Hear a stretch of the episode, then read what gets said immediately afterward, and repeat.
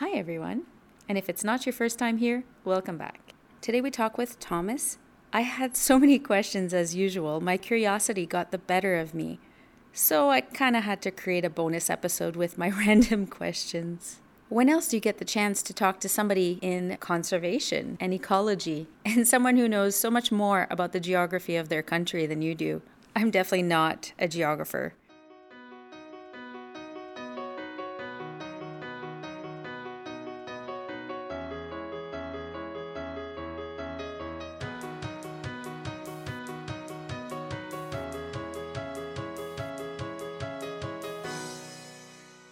I have another question, and this is sorry, again, left field.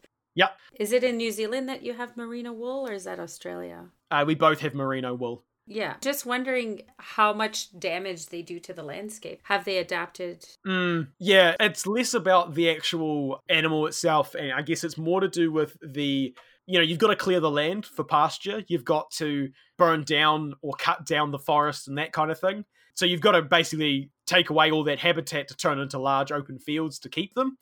And so I think it's less about the animal itself and more about the the requirement for the animal to live. Um, and that you have to clear all the land. But of course, you know uh, things like cows and, and sheep, they do excrete uh, a reasonable amount of poop, and that ends up making it into our waters, our streams and rivers, and that kind of stuff. So they're quite polluted as well. Um, again, they're trying to bring that back and that kind of thing. So there is a lot of things around that of how they kind of wreck the environment, I guess. Yeah. So is rabbit stew something that's really popular in New Zealand to try to get rid of the rabbits? Uh, yeah, if you can catch them, pretty hard to catch. it's funny because we catch rabbits here a lot. Really? Yeah, we put rabbit traps and you'll catch one, like wild hares or rabbits, whatever. It's all the same to me. Yeah, I don't know if traps are a big thing over here. I know people do still do a lot of shooting. Oh yeah, no, here it's traps. Yeah. Yeah, I don't know if we do a lot of traps here. They should come and visit Canada, see the indigenous populations because we catch a ton of rabbits. Yeah. Because they breed very quickly, so. Yes, they breed like rabbits, even. mm-hmm. Like my cousin's a registered trapper, so he has trap lines for all kinds of animals. Yeah. Interesting. Yeah, yeah, yeah. Maybe traps don't work in your climate. Like, I don't know. yeah, I, I don't know. I don't know if that's just like a cultural thing. Like, it just, we just never really got around to doing it or something like that. Don't know. Yeah, because if it's not native to your land, your indigenous population wouldn't know how to deal with it. So yes, well, that's that's the thing, right? Yeah, that's kind of one of the other problems is you know uh, all of these um, animals that Maori made quite a lot of use of, not allowed to do anything with them anymore because they're all very endangered. So the kind of thing about that is if a native bird is found dead, um, it automatically becomes property of the Department of Conservation. Department of Conservation then takes that bird and they will often give it to various iwi, which is Maori tribes, to do various things with them. You know, turn them into cloaks or you know as, as other kind of ornaments and, and various things. So they still do get to use them, but it, it's obviously there's no one's going out hunting all of these birds to try and get their feathers specifically. So there is a bit of that, but it is um it is quite difficult in that there's no kind of I guess uh, knowledge about how to deal with these animals from a Maori perspective at least, because they you know they weren't here originally. But in saying that, I did read an article the other day that they are looking, um, particularly a group of Maori scientists are looking at how we can use toxins from local plants to create like a poison bait to combat rats, um, which I thought was really interesting. Because basically, if there's anything that I like a lot, it's a local solution to a problem. Absolutely. Yeah, yeah, yeah. So that's quite cool. I, I really like that idea. This is the really cool thing about if we can find a toxin that is derived from a local plant. It's nice because it's derived from nature. I mean, I guess all poisons are. But the thing is, if we can use that, it means that a lot of our native species will already be immune to it. Exactly. They're used to it. It's always been here. So it will have a much lower non target risk of catching them right? Honestly, the only landscape I know of New Zealand is like Lord of the Rings, which I know is really cheesy and all. you and every other bastard. I know, I'm sorry. Like you have tropical too, right? It's not just the the mountain ranges. Yeah, a lot of stuff that you see in Lord of the Rings is from the South Island, um, which is a lot of that, yeah, hills and mountains and but the North Island is different. Yeah, Yeah, it's more like rainforest, I guess, because the birds seem to be tropical almost. Uh, not quite. No, it's not quite tropical. Yeah, it's more um, it's more temperate kind of uh, forest, which for a lot of people doesn't mean anything. Like we have boreal forest, right? So like pine and birch and you know that kind of stuff. Sorry, it's because I only know my plants in French, so I have to really think about it. New Zealand's quite difficult because it doesn't have a lot of trees that are everywhere else. Oh, okay. Our trees are very, very old in terms of our, their evolutionary lineage. Um, or at least a lot of them are. I've talked about this before in other places, but you walk into the New Zealand bush and it's it's like stepping back through time. You feel like you're back when the dinosaurs were around. Um, if you've ever watched, you know, like dinosaur docos and stuff, they show the dinosaur wandering around and mm-hmm. that kind of thing. They always got like lots of big ferns and lots of you know big trees and stuff.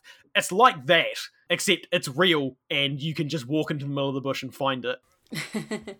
so New Zealand's very different. So you have heavily treed areas not just the mountain ranges, but you do have heavily treed areas. Yeah, lots of trees, lots of big tall ferns that look like trees, you know, that kind of stuff.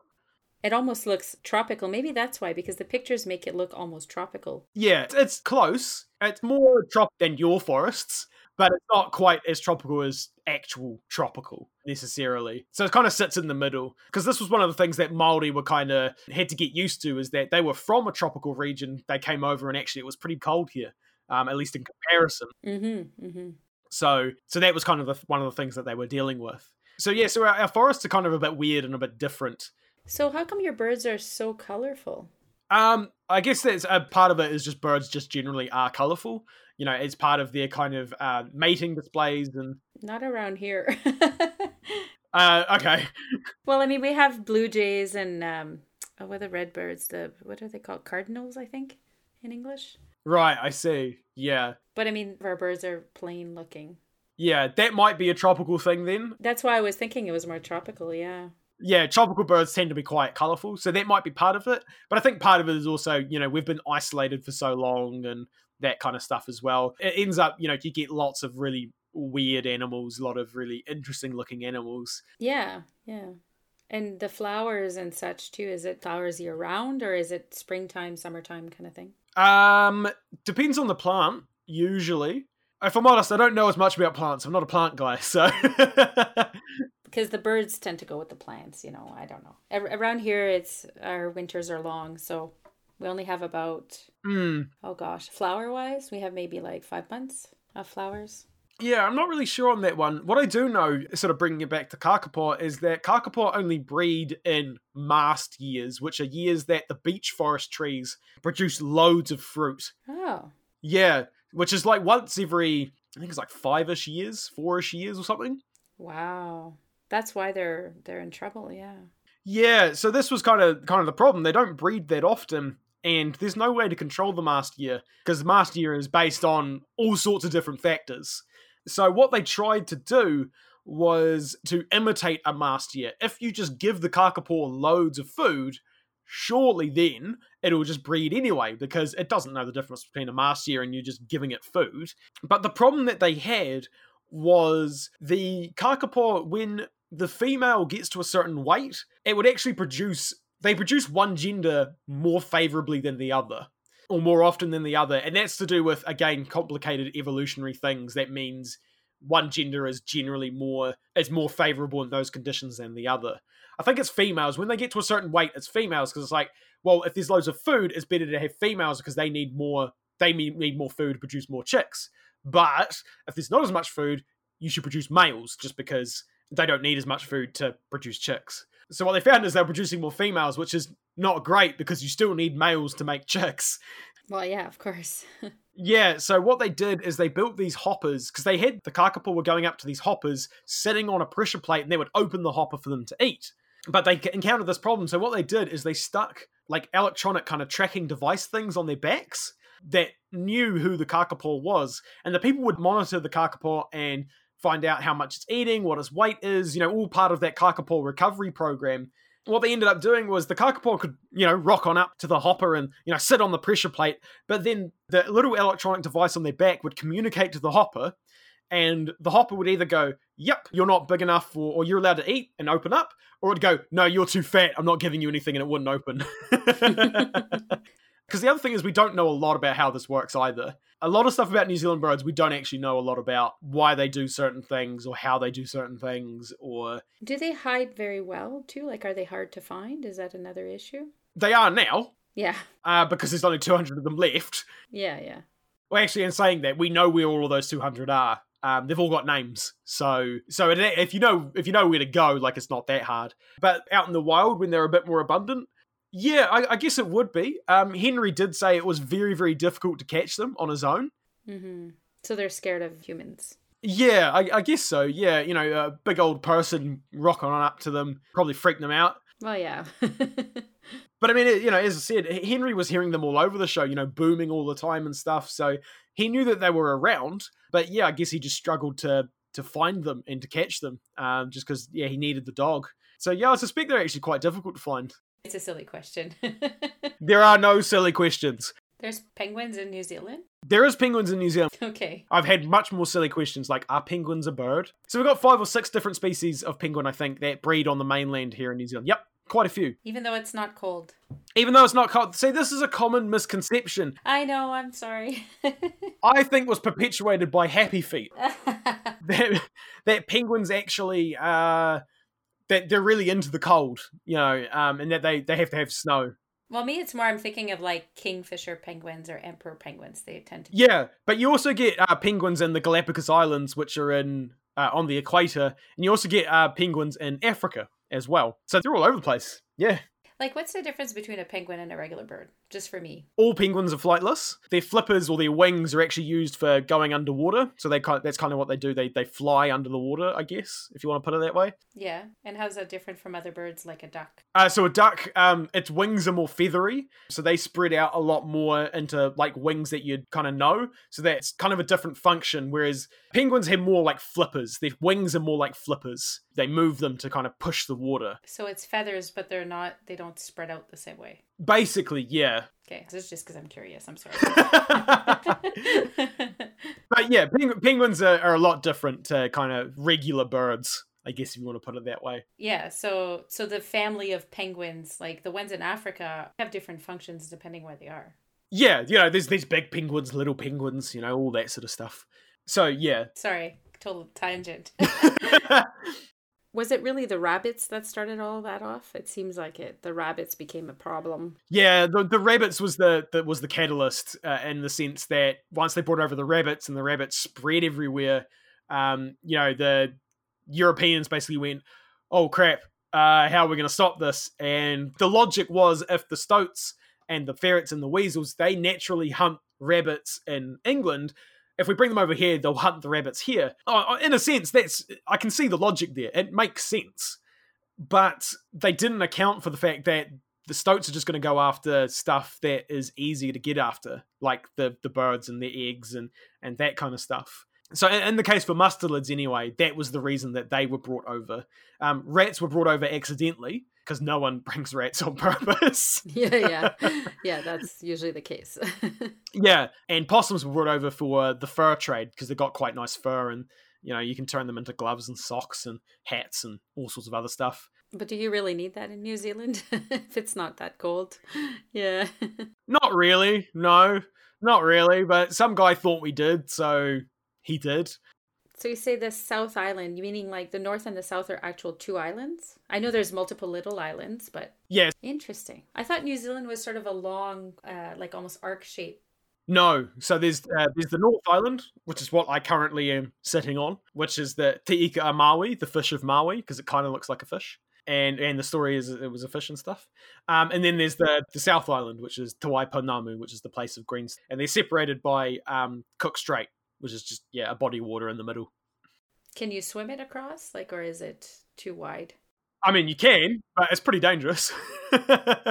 People have done it, but like it's it's not something. Similar to like England and France, and it is swimmable, but it is dangerous. It's real. Da- I mean, it is a long way. Like to go through on the ferry, it's about three hours, three and a half hours to go from the north to the South Island. Oh, wow. Yeah, that would be too far. yeah. In saying that though, it's not that's not quite the case. The ferry has to go through the Marlborough Sounds, which is all these sounds in the top of the North uh, South Island. Sorry, so it has to go through. It has to navigate those sounds for about an hour. So you could sort of island hop a little bit. Yeah, yeah. So if you were going to swim the length of like the Cook Strait, you wouldn't have to go for the whole distance that the the ferry goes. You just have to hit land. Um, so it wouldn't quite be as far. But I mean, it's still I still probably wouldn't advise it. no, no, gosh, no. No, no, I'm just just curiosity. See, I can find all this on Google, but it's way more fun asking people. yeah. I know New Zealand, when Abel Tasman was here, he didn't really explore too much. So he actually thought uh, New Zealand was part of this larger, like, Terra Australis continent. Like they thought it was this huge continent at the bottom of the world, which he was partly right. He, you know, he just didn't realize it was Antarctica and that we weren't connected to it. And that's actually a funny thing about Resolution Island as well. It has a place called Five Finger Peninsula, um, which is kind of looks like an island, but there's a small bridge, um, like a small land bridge between the peninsula and Resolution Island. So it's technically actually part of Resolution Island. That's funny. So it's just when you said north and south, I, I thought you meant just like north and south of the country. Yeah, no, it's uh, two separate islands. Yeah, so North Island and, and South Island. Yeah. Yeah. So we had a we had an earthquake last night. It was our actually the one we had last night was the most felt all across the country. That's terrifying. I would take all this snow over tsunamis or earthquakes or hurricanes or any of that. That's scary. Yeah, I mean that's the thing is there's not much you can do about it. Like earthquakes, we don't know when they're coming. You just never know. You know, they just happen. The thing about earthquakes is you can sometimes hear them before you feel them. Yeah, there's a rumble. Which uh, yeah, it kind of sounds like a train or like the wind you see this like and you're like what is that? It is funny though. You see people um, from overseas an earthquake a very mild earthquake happens and they freak out. That would be me. And they're like oh my god oh my god and every, all the kiwis are just like oh yeah. I'm gonna wait a minute to see if it keeps going if it gets strong. Like if it gets worse I, I, I might get under but uh, you know give it a minute. But yeah no we're just real chill about earthquakes now. We're just like oh yeah, it's like us and snowstorms, I guess, and bears.